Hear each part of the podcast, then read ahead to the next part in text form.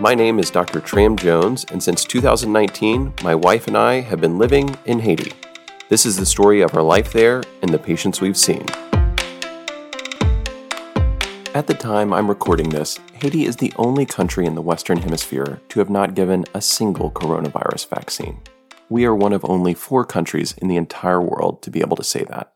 To those of us in the United States who have returned to a normal life, this might bring back echoes of a dark, recent past when restaurants and bars were closed across our country. And we can understand that there are other countries that have yet to fully vaccinate their citizens. But to have zero vaccines, that seems unbelievable. And you might say, well, it's a poor country, they just can't afford them. But that would not be true. The truth is much more complex and much more winding. The most obvious answer as to why Haiti has no vaccines is that the government, under the now assassinated president, refused an offer of free AstraZeneca vaccine under a WHO program. But this decision, seemingly illogical to Americans, must be unpacked if we have any hope of tackling this issue. The most evident reason why the vaccine was refused was that for nearly a year there was little coronavirus in Haiti. Now, Haiti has no usable statistics about COVID, but other than an initial peak, there were not large portions of the population dying or being hospitalized last year. Haitians thought they were somehow immune to coronavirus. And I know this sounds bizarre to Americans for whom coronavirus was a world shattering event, but COVID was not Haiti's biggest problem. Gangs were, and still do, hold the country and particularly the capital in their grasp. Protests were breaking out against the president, the economy was in shambles, and deaths from malnutrition were steadily rising. And so, Haitians saw little benefit in taking a vaccine. And one might be able to accept that. There were not a ton of cases, so maybe there was little perceived benefit. But what about the cost of it? Haitians are, as a country, naturally distrustful of both foreign nations and their own government. This is not to say that they're inhospitable or mean to people from other nations, but after a long history of being oppressed by a list of other countries and their own ruling class, they're always suspicious they're being used in a bigger game. In regards to other nations, the predominant rumor among the population was that other countries wanted to use Haitians to experiment on with vaccines, that the COVID vaccines given to Haiti were a kind of pilot program before they were given to rich nations. And this might sound ridiculous to you as an American or a scientist. We know that modern day drug testing needs to have a stable environment where you can track subjects, and Haiti would be a disaster for that but that's an American mindset and an American perspective. You need to look at this from the view of a Haitian. If that's too difficult, try to look from the view of an African American in light of the Tuskegee experiments. Many of us may know about this. In the 1930s all the way to the 70s, a group of African American men were found to have syphilis. They were promised free health care, but instead, the purpose of the experiment was actually to study the natural course of syphilis. They were not informed of the diagnosis and given no treatment.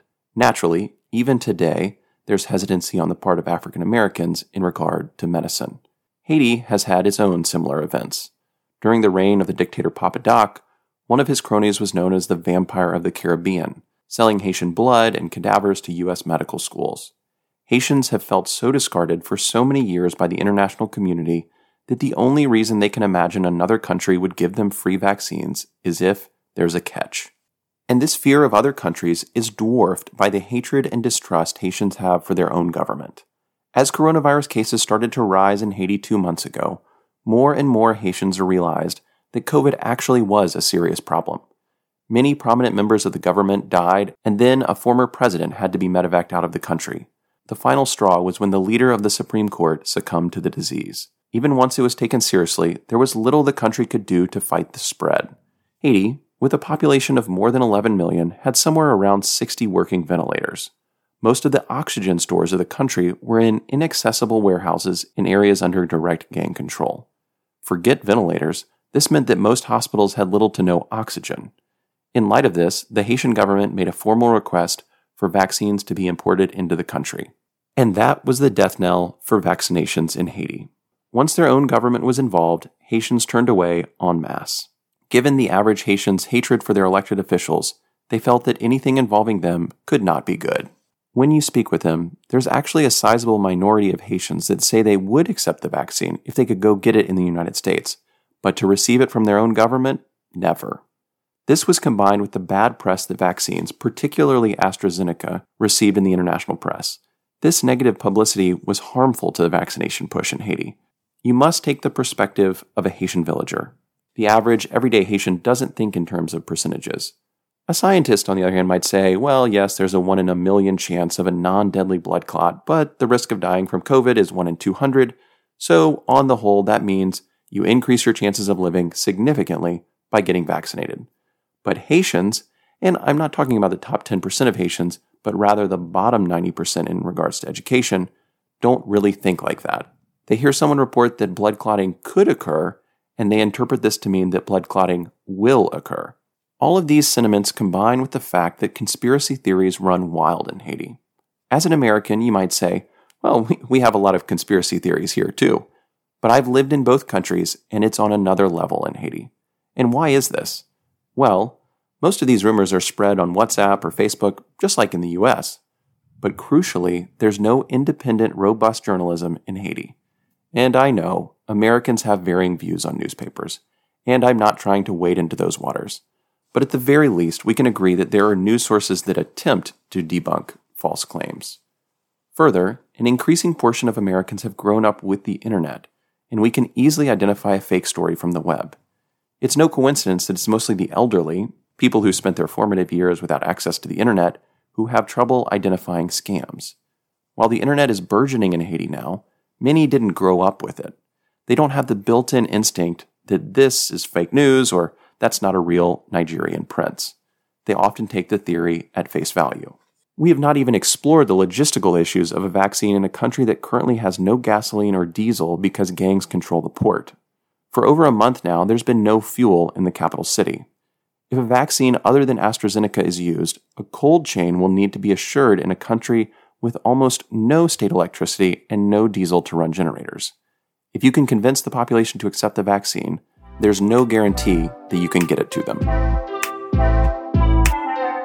And so, all of these a mistrust of outsiders, a hatred of their own government, the widespread bad press about AstraZeneca, and conspiracy theories have decimated the desire among Haitians to want a vaccine.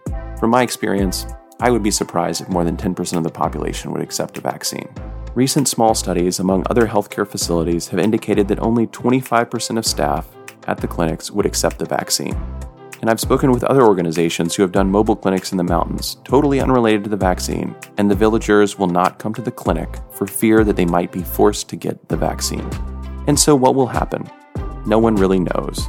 Given the political crisis, it seems that it will take some time for any rollout to occur. It may be that Haiti will be a case study in the natural course of coronavirus. We may simply see the entire population become infected with COVID and watch the effects. God be with Haiti right now. Thank you for listening. Every Wednesday morning, we publish a new narrative from life here. We are simply telling stories as we've seen them in Haiti. But Haiti is a fascinating country with a rich history, and there are many Haitian voices that can tell the story of Haiti in all its facets, and we encourage you to seek them out. As we made this episode, some names may have been changed to protect confidentiality. If you enjoyed the show, tell your friends or give us a rating wherever you find your podcasts. To learn more about the work of Light from Light in Haiti, or to get involved, visit us on the web at lightfromlight.me. Thank you and God bless. A brief update. One day after recording this episode, Haiti received their first batch of COVID vaccine, the Moderna from the United States.